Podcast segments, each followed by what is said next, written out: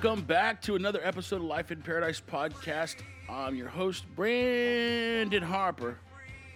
Today is Sunday, September 26th, 2020. It's about 12:40 in the afternoon. And the nice weather is here. Thanks for hitting me up, Life in Paradise podcast. Got a good show for you today. I missed last week because I was hunting. Got some, some stories from that. Maybe if I have time. If not, you could switch over to Eskimo Bros 69 podcast. I think Harry and I are going to podcast later, and we're going to have the Wojtek on to talk about his first ever hunting experience. For those of you who don't know me, I uh, started podcasting in 2014 when I lived down in Nicaragua. When I left Nicaragua to pursue opening a brewery, I took about a year and a half hiatus, but now I'm back. I'm just a regular dude with a regular job with lots of opinions. So I come here about once or twice every one or two weeks to get them off my chest. And I like to always say that even if we have difference of opinions, we can still be friends. Because I think a big problem in the world today is that people don't know how to communicate or they don't know how to disagree without being disagreeable. And if there's one thing you'll know about me, it's that I don't do pre recorded intros. So sit back, relax, and let me run the autopilot for about the next 30 to 45 minutes. They're coming to America. Got a dream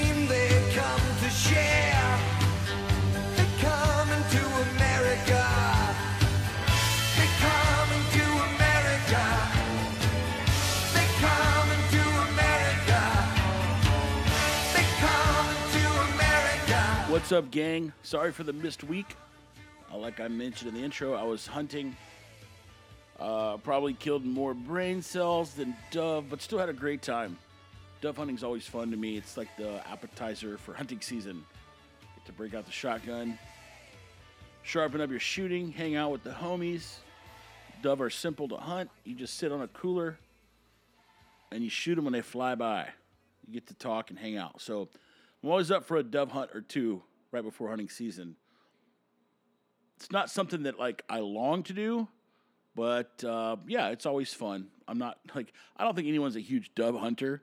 They just kind of do it because that's the first thing you can hunt during the season. So till season's here too. I don't know if I'll get to do much of that. We're so far south that most of ducks don't make it down here until later in the season. So I'm gonna definitely try to go duck hunting this year. I just it's hard for me to go without a dog. You know, uh, for me, one of the greatest joys in hunting waterfowl is having your dog with you. And while I have a, a four year old Belgian Malinois, she's not capable of sitting still or picking up birds. Um, in fact, I took her with me out to my buddy Gerald's deer lease where we went dove hunting.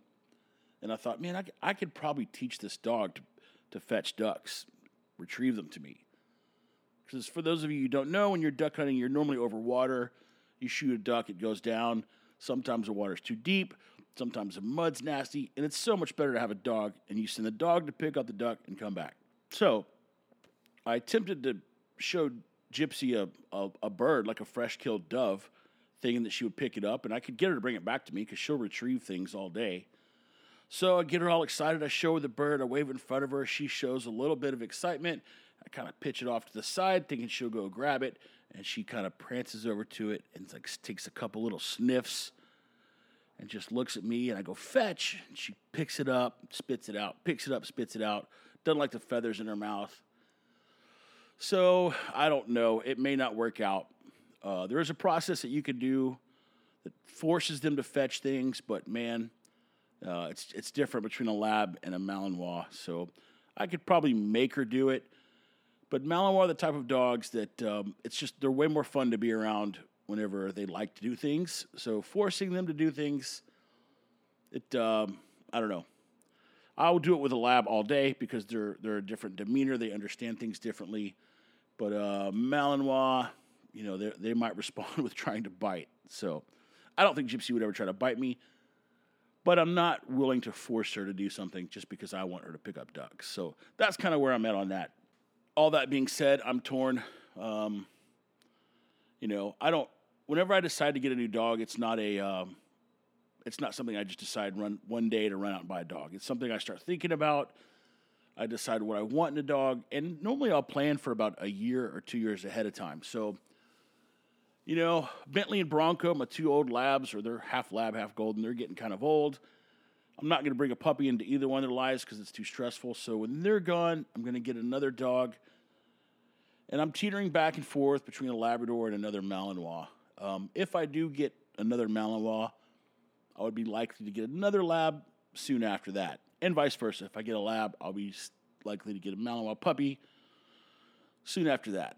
I never thought that I would like the Malinois breed as much as I do, but they're super fun dogs. They're agile, they're energetic, uh, they're super bonded with their owners. They're just a fun, fun dog. So, but you didn't come here to hear me talk about dogs. Maybe you did. I don't know. But I'm going to shift now.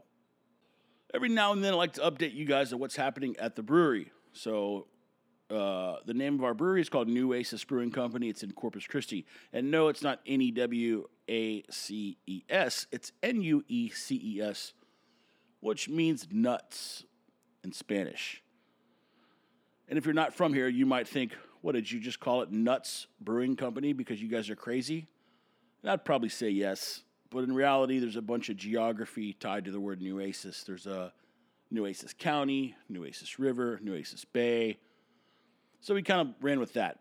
Anyway, we are on the verge of going into cans and being available in grocery stores, gas stations, liquor stores, and the like. One might think, oh, that's simple. You just put beer in the can and then you sell it to the stores. Oh, no, no, no, not nearly that simple.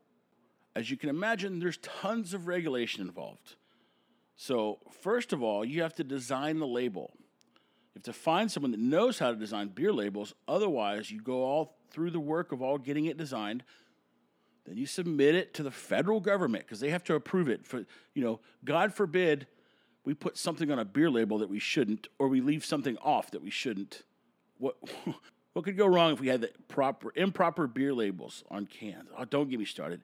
Either way, you got to draw the label, you got to get the label approved, you got to get the label printed, and that's just for the label. You also have to produce the recipes. You have to get the recipes approved by the federal government. They have to bless what's in your beer, and they get to see all your trade secrets.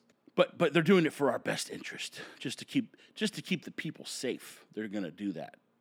On top of all that, you have to buy a bunch of cans, which right now no one can find cans. They're hard to come by. They're expensive.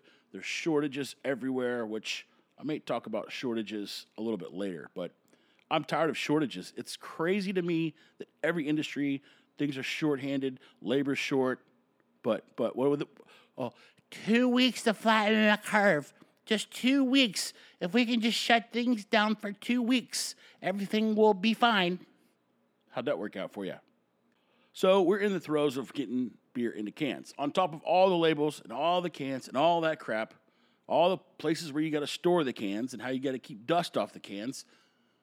You have to put the labels on the cans. That's another $30,000 machine.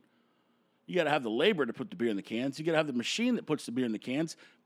And you don't just hold like a water hose over the can. It's this big, elaborate machine that rinses out the can, blows CO2 into the can, puts the beer in the can, puts more CO2, adds just the right amount of foam, drops the lid on the can, seams the lid on the can, seals it, spits it out. Then you got to put the six pack holders on it and you got to stack it on a pallet and wrap it. So by the time it's all said and done, beer companies make about a dollar on every six pack you buy. So you buy a craft beer six pack for nine bucks, ten bucks, one dollar goes back to the brewer. So when you complain about how expensive this beer is, realize that most of it's taxes, packaging, distributors, and retailers. Brewers don't get that much. I wish somebody would have told me this three years ago. But going back to the label design a little bit, we um, we hired a guy out of California to design our original logo. And man, we worked great with him. He he produced exactly what we wanted. He listened to us, and so we thought, hey, we're going to go back to this guy. And he, he was expensive. He was not cheap. So we thought we're going to go back to this guy for a can design. So we reached out to him. We said, hey, bud, we're uh, looking at you know, using your services to design our cans. Oh no, sorry, I can't do it. Too busy. Well, okay. Must be nice. So we go back to him. Hey man, throw out a price uh, to make it worth it. Like we know you're not cheap, but we really liked your work and would love to work with you. Sorry man, can't do it. Too busy. oh my goodness, must be nice. So he referred us to one of his buddies, and uh, we got three different prices. We got we got quotes on what it would take to design these labels. One guy was fifteen hundred, another guy was forty five hundred, and another guy was nine thousand. That's to design three labels for three different brands of beer. Nine thousand dollars. Maybe I'm in the wrong business. Maybe instead of trying to mess with all the intricacies of making beer and putting it into cans, maybe we should just start a label design business. So that's the brewery update. I'm going to kind of be more diligent about updating what's going on at the brewery. A lot of people like to hear about it. So instead of me just copying and pasting texts to send to people, I'm just going to put on here and say, go listen to the podcast, bro. You know, one thing that kind of bothers me, and once again, I come here to complain. So just accept it. know that I'm not a grumpy old man.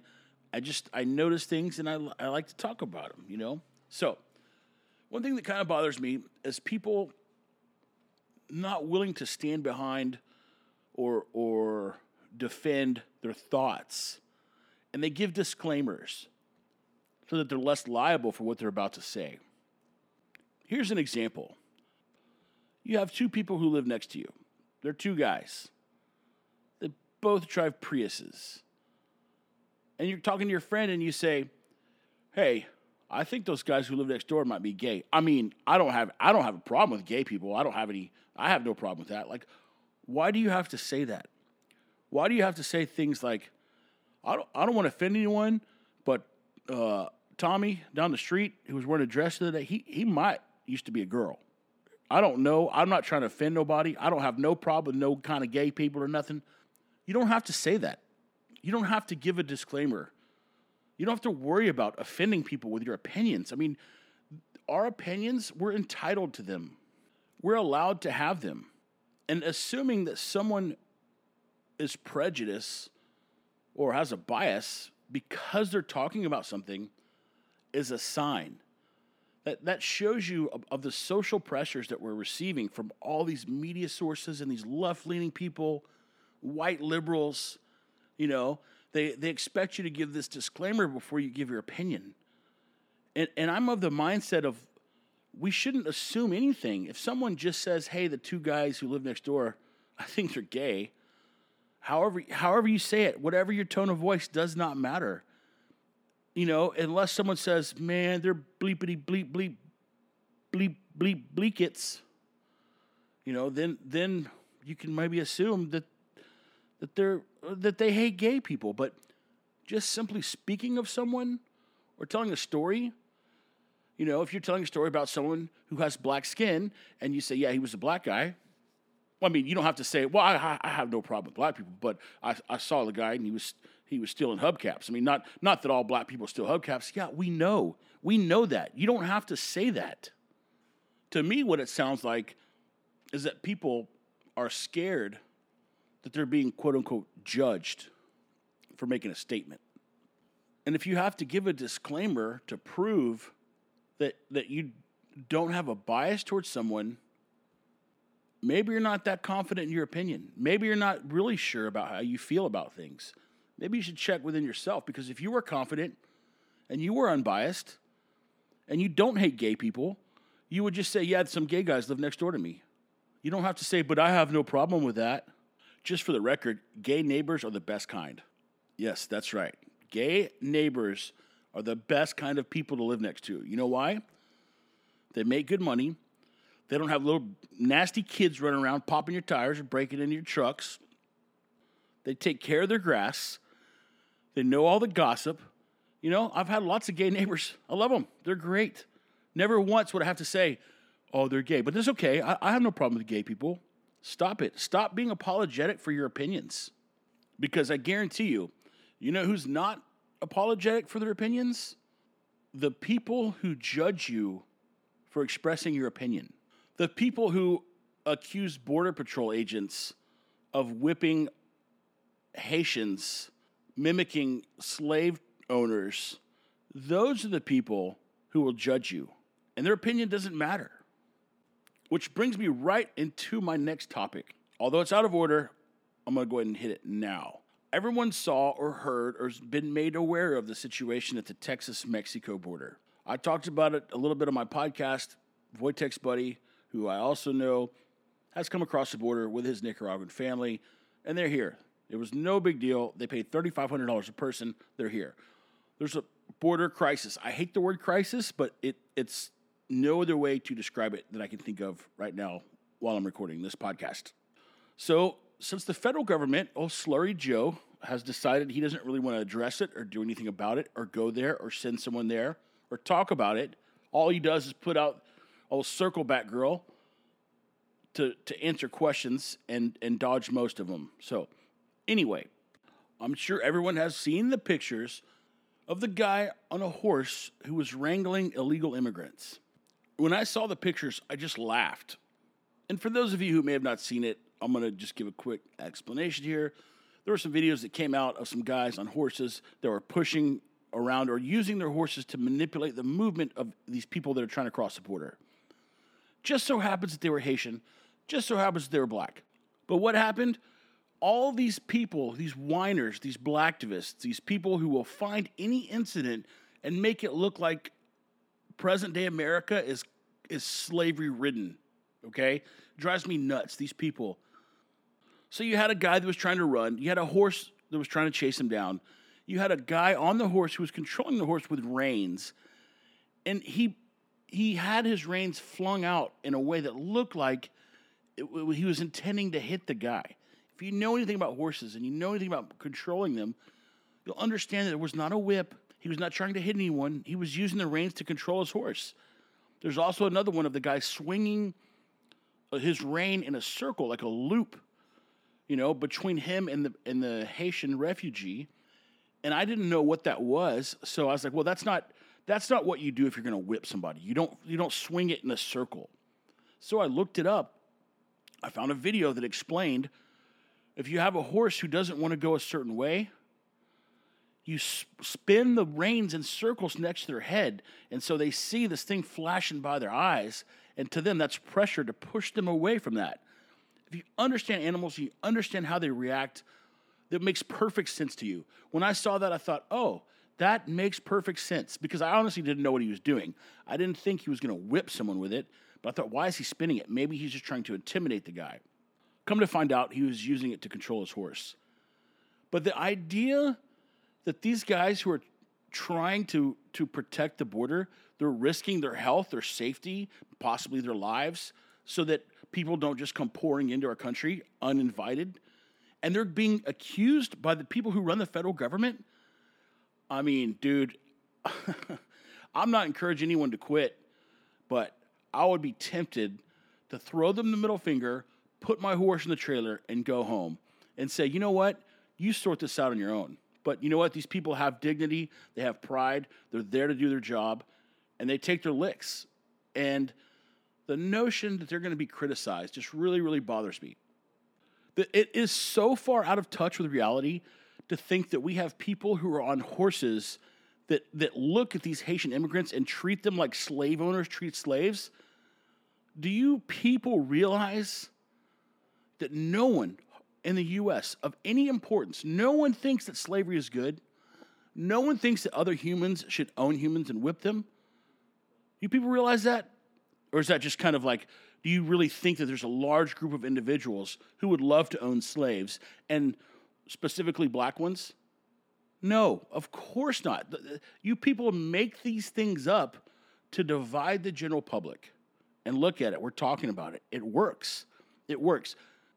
If you're offended by a guy on a horse who's flinging around a piece of leather, you have problems. You're worried about things. That guy, he works for the federal government. He's a government employee. Hey, you hired him. If you're the federal government and you're worried about it, you need to sort it out. It's absolutely preposterous to me. I'm going to play a clip for you. This is by Maxine Waters.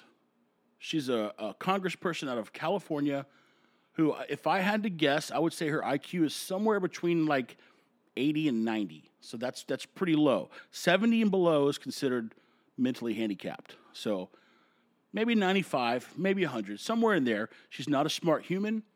All she does is try to separate and divide us. If, if you realize the, these people who are always complaining about division, they're the ones who make the comments about us being divided. They're the ones who use the words like we, me, us, them, they. Okay? It's it's not Ted Cruz. It's not Dan Crenshaw. It's not Mike Pence. How much you however much you hate him, however much you think that babies should be able to be aborted up to the day before they're born, those guys don't divide us. Those guys just want equality across the board. They want us to refer to people as people, as humans. If we need a physical description, then we give a physical description of someone's skin color. But pay close attention. It's the radical left that's trying to divide us, and they blame it on the radical right. And when I say us, I mean the general population. I heard an interesting phrase the other day. It said, after enough time, the left turns lies into truth and truth into lies. Think about that. Listen to Maxine Waters. This is embarrassing. I'm embarrassed for our country because of this human. What the hell are we doing here? What we witness takes us back hundreds of years. What we witnessed was worse than what we witnessed in slavery. Cowboys. What we witnessed is worse than what we witnessed in slavery. First of all, Maxine, you have never witnessed one minute of slavery. Cowboys. Listen to her talk about cowboys. with their reins again, whipping black people, Haitians, into the water where they're scrambling and falling down when all they're trying to do is escape from violence in their country. whipping black people into the water when all they're trying to do is escape violence from their country. So, what should we let them in, Maxine? Should we let them in because they're black? Oh, that's not racist.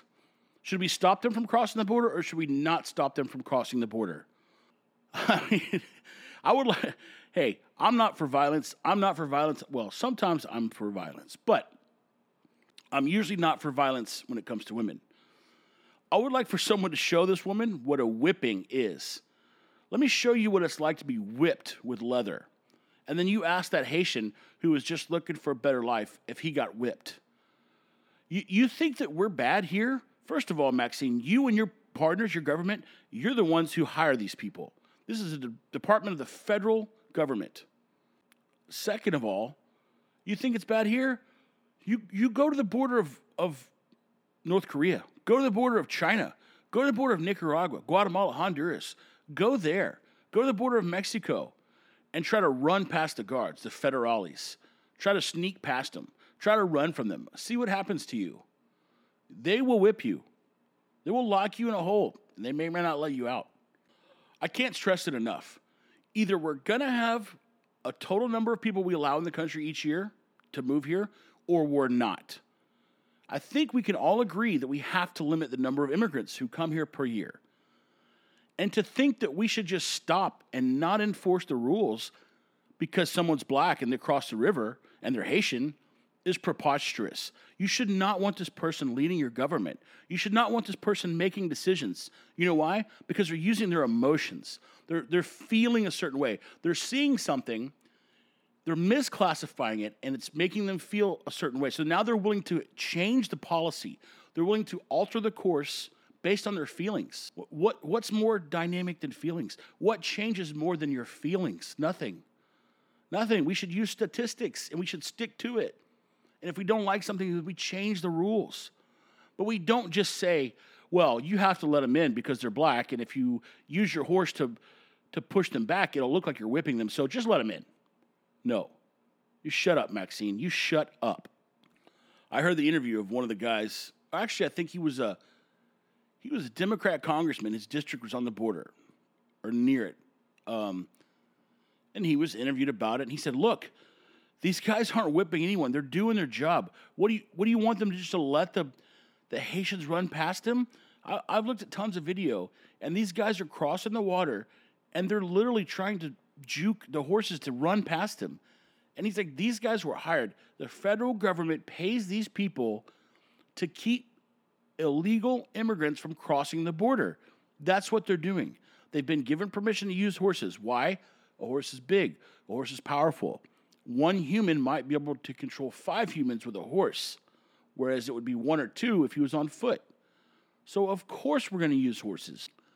They're bigger, they're more powerful. It makes sense. You can move people faster and easier. It's more intimidating. If you're trying to keep people from coming in into somewhere, why not intimidate them? Why not? Why would you not? So, kudos to the Democrat congressman who supported the Border Patrol, which I think like 95% of Border Patrol agents are Hispanic. So, so what? Now Mexicans are racist too? They're these people, they don't they don't stop and they don't think. It's just one crisis after another. Everything's racist. Everything's biased. Everything's cultural. Everything's the end of the world. I mean, it's got to be exhausting being them. I don't get it. I really don't get it. Okay, on to the next debacle. Um, for those of you who haven't heard, there's a company in China called Evergrande. They're a huge real estate company, one largest in the world. They had like 200 cities in which they were building projects and housing developments. So the way housing works in China is there's no mortgage. You have to pay cash and you have to pay for the house in its entirety before they'll even start construction. So you have to give them the money and then a one or two or three years later, they they finish the project and they hand you the keys to your house. Here's the kicker. In China, you only get social services for your entire life in the region in which you were born. So you have all these people that were born outside of the cities that are trying to go into the cities and work. But if they do that, they don't get health care, there's no school for their kids to go to.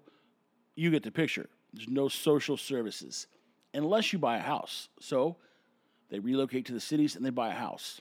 Here's the even bigger kicker. I already explained there's no mortgages. You have to pay up front. The average house is 46 times the average annual salary.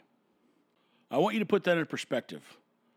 Think about if you have a combined household income of $100,000. You have a, a police officer and a teacher, something like that. For them, a stretch, a stretch would be a $300,000 house. The average person spends about double, maybe two and a half times of their average house, of their household income on a house. China, 46. So, if you make $30,000 a year in China, multiply 30,000 times 46. That comes out to a lot. I don't know. I'm not doing the math, but you get the picture. One point something million for $30,000. And these people were buying these houses. And what this company, Evergrande, was doing, they were going out and they're borrowing money based on their home sales. So they're leveraging their assets with, with debt. They're saying, look, we've got all these houses sold, loan us more money, start more projects. We got those houses sold, loan us more money, start more projects. And it kind of starts to look like, well, this is never going to end. So we can just borrow more and build more and borrow more and build more. But eventually, one day, the demand ends. There's people that decided, I don't want to move, or everyone's bought who's going to buy. And so what happens? They can no longer use the money coming in to pay the debt down on projects that are under construction. To break it down, let's just say as a home builder, you go out and you start a house and you get pretty close to being done with that house and you have a buyer. You have someone who's agreeing to buy it. Then you go to the bank and you say, Look, I've already got this house sold. There's a contract. This person's going to buy it. Loan me the money to start another one. So the bank says, Okay, that's cool. We trust the contract. Here you go. Then you do that times two, and then times four, and then times six. And then eventually, you've got a huge pool of money that you owe. You got a huge pool of people who are waiting for houses, and you've got a huge list of construction projects that aren't done. It's like robbing Peter to pay Paul. And so it's all about to come crashing down. unless the Chinese government steps in and bails them out. Currently, they owe $300 billion in debt. A decent amount of that is US dollars. So it's, it's a US company called BlackRock, which is probably the largest investment company in the world. I think they have 9 trillion uh, assets under management. So they have a little bit of chunk in the Chinese market. It's not a huge amount. I don't think it will affect them in the long run. But who knows uh, how this thing shakes out? A lot of people are saying that it could bring down the whole U.S. economy. I don't think that it could.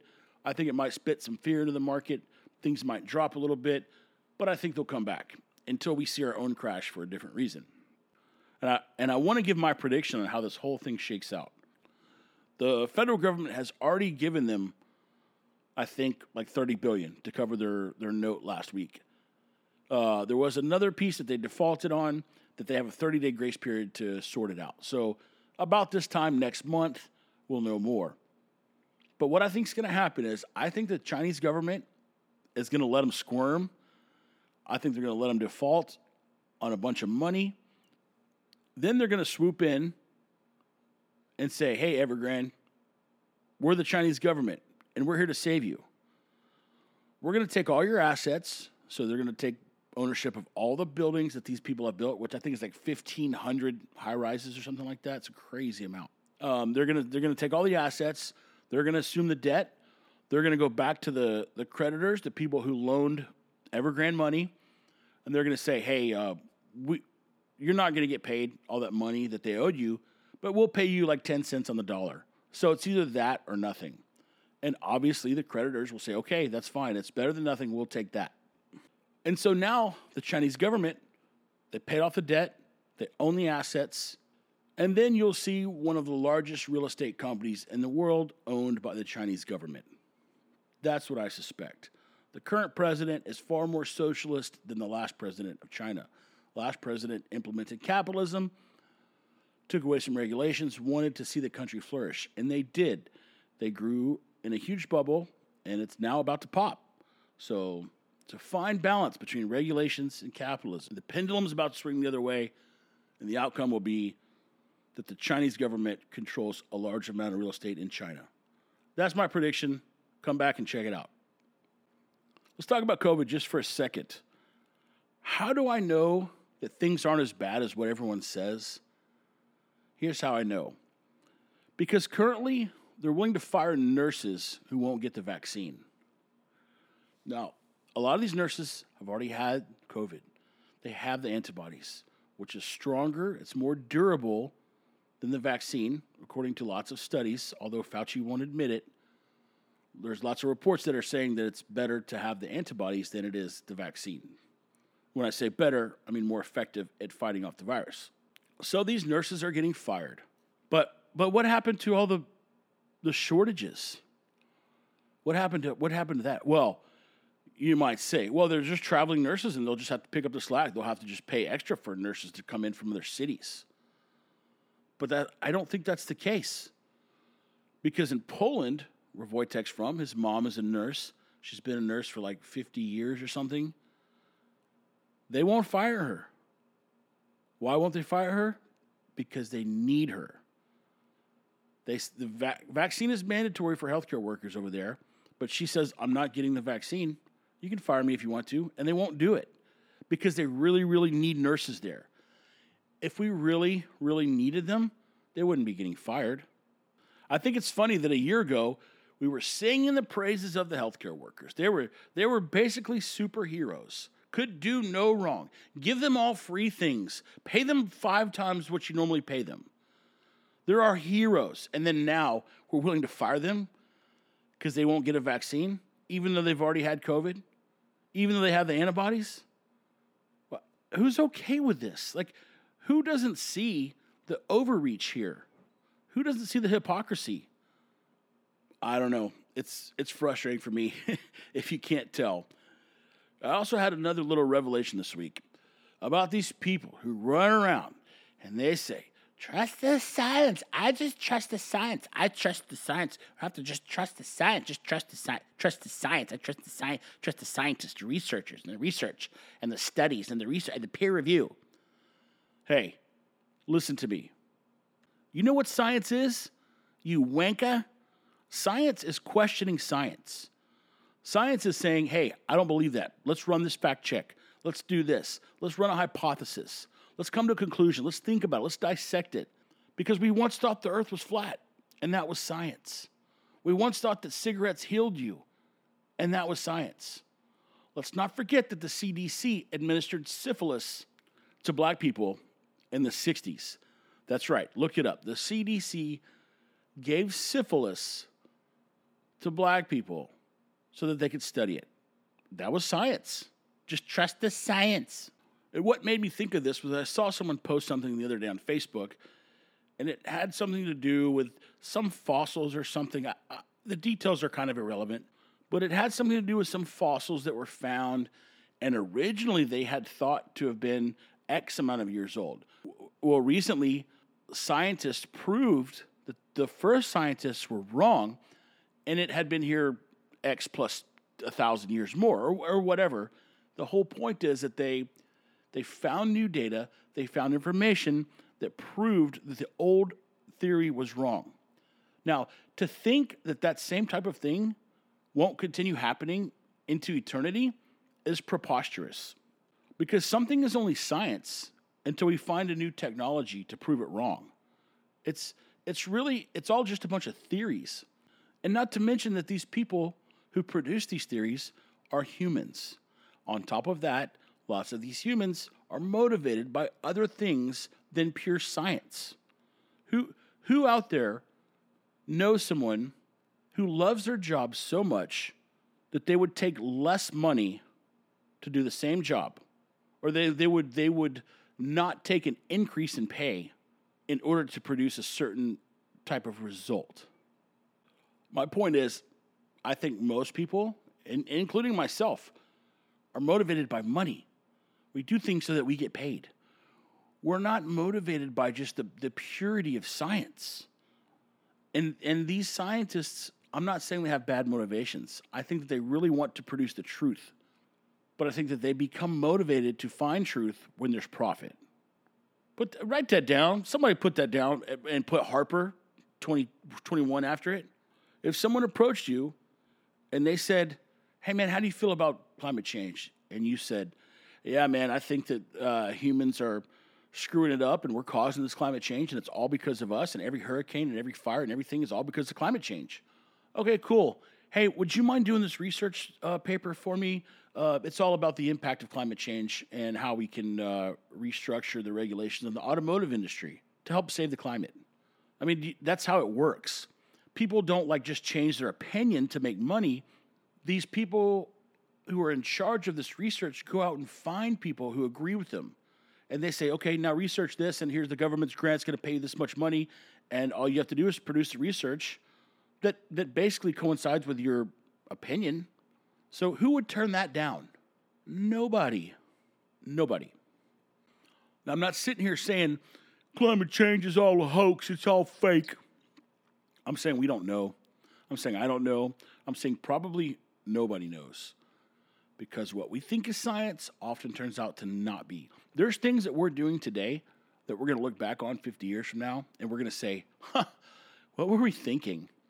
Why did we actually think that blank? Fill in the blank.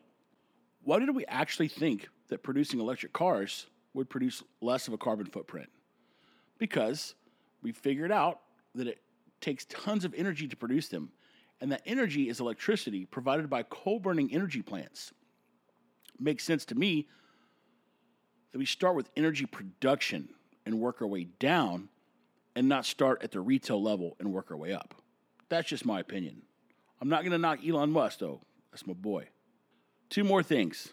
Then I'm going to wrap, wrap, wrap, wrap this up. The first one, I never realized, and this is going to sound arrogant. I know, I know, and it kind of is.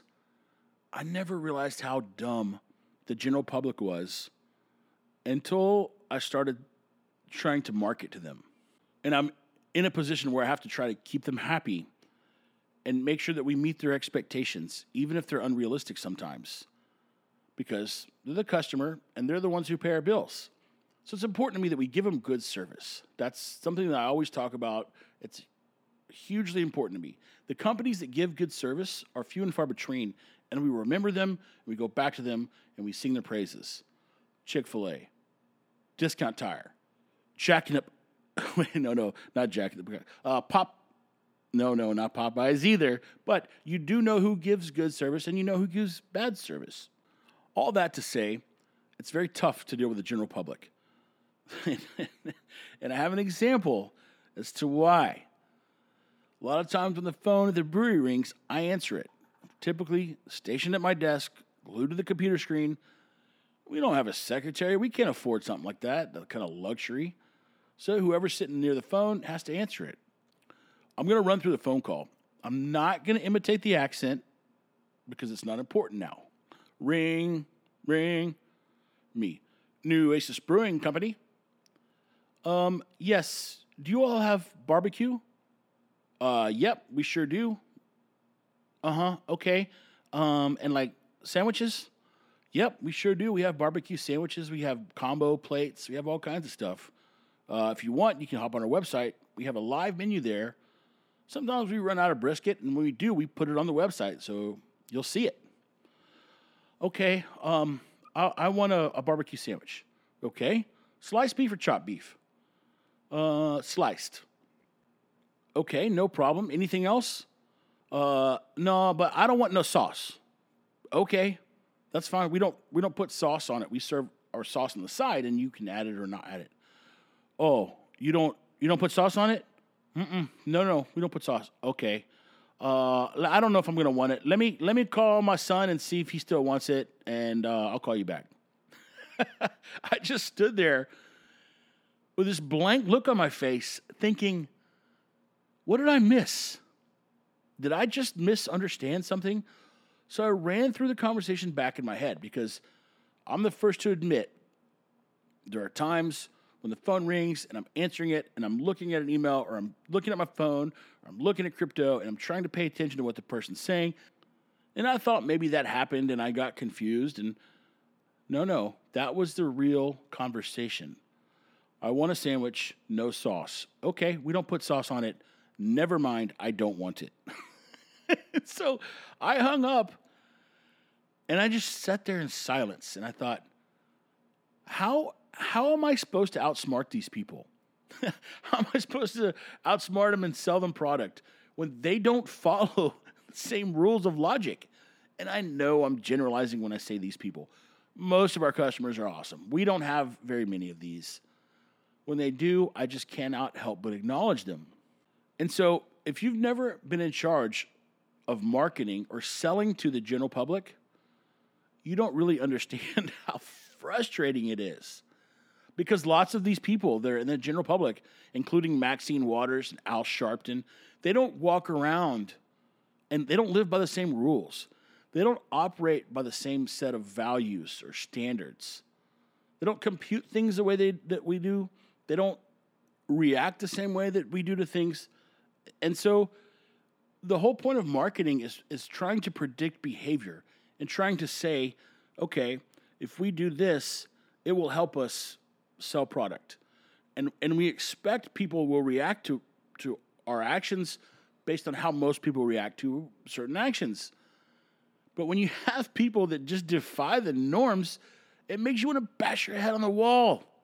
You know, the same people who who think that like we have people on horseback running around whipping uh, border crossers with, with their reins because it feels like slavery are the same people I'm trying to sell beer to. And it doesn't matter the color, skin, nationality, whatever, you know, none of that matters. We'll take money from anybody. I don't care. We just want them to buy beer. One thing I thought about, I don't know what made me think about this the other night, but whenever people talk to their babies, uh, forgive me for my ignorance if if I'm illustrating it, but whenever people talk to their babies, and when some people talk about their babies, they talk in third person. And I've asked every time I've heard a mommy do this, I've said, "Hey, I don't have kids. I'm just curious. Like, why why do you say things like, okay, mommy's very mad at you, okay, but you're speaking in third person. Like, why would you do that? And and every single time I've asked, I've probably asked four, maybe five people, And the answer is always, oh, I, I don't know. I don't, I don't know why I do it. I just hear other people do it. So I Googled it one day and I looked it up and I said, why do people speak in third person to their children? And the most common answer was, well, it's hard for children to understand the concept of first, second, and third person. And I thought to myself, well, I don't really believe that. Here I am questioning the science, right? I thought, you know, I don't believe that. I feel like maybe it's harder at first, but then the second they break through that and they have a grasp or an understanding, then they're just that much farther along. Whereas if we speak to them in this weird third person baby talk, and then we expect them, we have to unlearn them, we have to reteach them the difference. And, and teach them, oh no, no, no. Now now we're gonna shift to mommy speaking in first person. You know, and, and that's just it just has to muddy the waters, no matter what. And so I understand that it might be difficult at first for a child to understand I versus mommy, and that I can be multiple people. But I feel like it's just something that if you just work through, if you sort through it, and you're patient with, with sorting through it, the minute they grasp that, the further ahead that, that they'll be. I also think this applies to talking to children in, in baby talk. You know, and I'm not talking about little goo goo gaga babies. I'm talking about children when they're learning to speak and they're learning to speak sentences. You know, and, and, and we do this goo goo gaga. Billy, don't put your hand over there. If you put your hand over there, it'll be hot. It'll be real hot. It'll burn. Okay? I, I feel like when we do that, we prolong their ability to communicate. And I think it's super important for kids to be able to communicate things. I think that's a huge breakdown in, in, in behavioral issues is that the child and the parent are having problems communicating. That's one of the issues. I have a couple other factors, but I'm not going to go into those now. Saying things like, no, Billy, we don't hit cats is confusing. You just say, no, Billy, do not hit cats, okay? Do not hit cats. To me, that seems like it would make more sense and sure they figure it out. I understand that it's just it's temporary, but here I am comparing it to dog training. Why would we teach something a certain way and then have to spend the energy and effort to go back and unteach it? Because that is what we have to do. I honestly think these are the types of things that people don't think about until they're later in life, mid 30s, mid 40s, something like that. I don't think a 19 year old would think this way. That's why I think parents are more suited to be parents a little bit later in life than what we typically think. It would be interesting to see some studies that showed uh, the success rate or the some type of benchmark of children who were born to parents later in life versus children who were born to parents earlier in life. But Brandon, you don't know about parenting. You're a dog trainer. You can't just put dogs in crates and put shock collars on them. Oh. Okay. Well, if you can't do that, then I'm out. Okay. I think that's to do it. Hey, uh, I did a whole show today without doing a segment on Slurry Joe. So you should be proud of me. No Slurry Joe talk, no mask talk, a little bit of COVID talk, and the rest I feel like was good info. So if you want to hear more about the hunting experience, I'm not going to talk about it now. I'm going to hop over to Harry's podcast, Eskimo Bros 69, which will soon be changed to the title Old Dog New Tricks, featuring me and Harry. It will no longer be Harry's podcast. It will then be our podcast called Old Dog New. It's not up yet. We're really slow to do things. It requires organization. Give us some time. For now, go to the Eskimo Bros 69 podcast. Check it out. It's good. It's not as good as mine, but it's pretty good. Harry and I have some good conversations. Thanks again for listening to Life in Paradise podcast. I'm your host, Brandon Harper. Go out there, teach your kids something new today, spend less time on the phone and more time doing things productive. Invest as much money as you can afford to. I'm not going to tell you what to buy. Spend some time training your dog. Do something nice for your neighbor. Take your vitamins so that when you catch COVID, you can beat it with no problem. Hold the door open for an old person. Get plenty of sun and fresh air always give a firm handshake, and most of all, keep it tranquilo.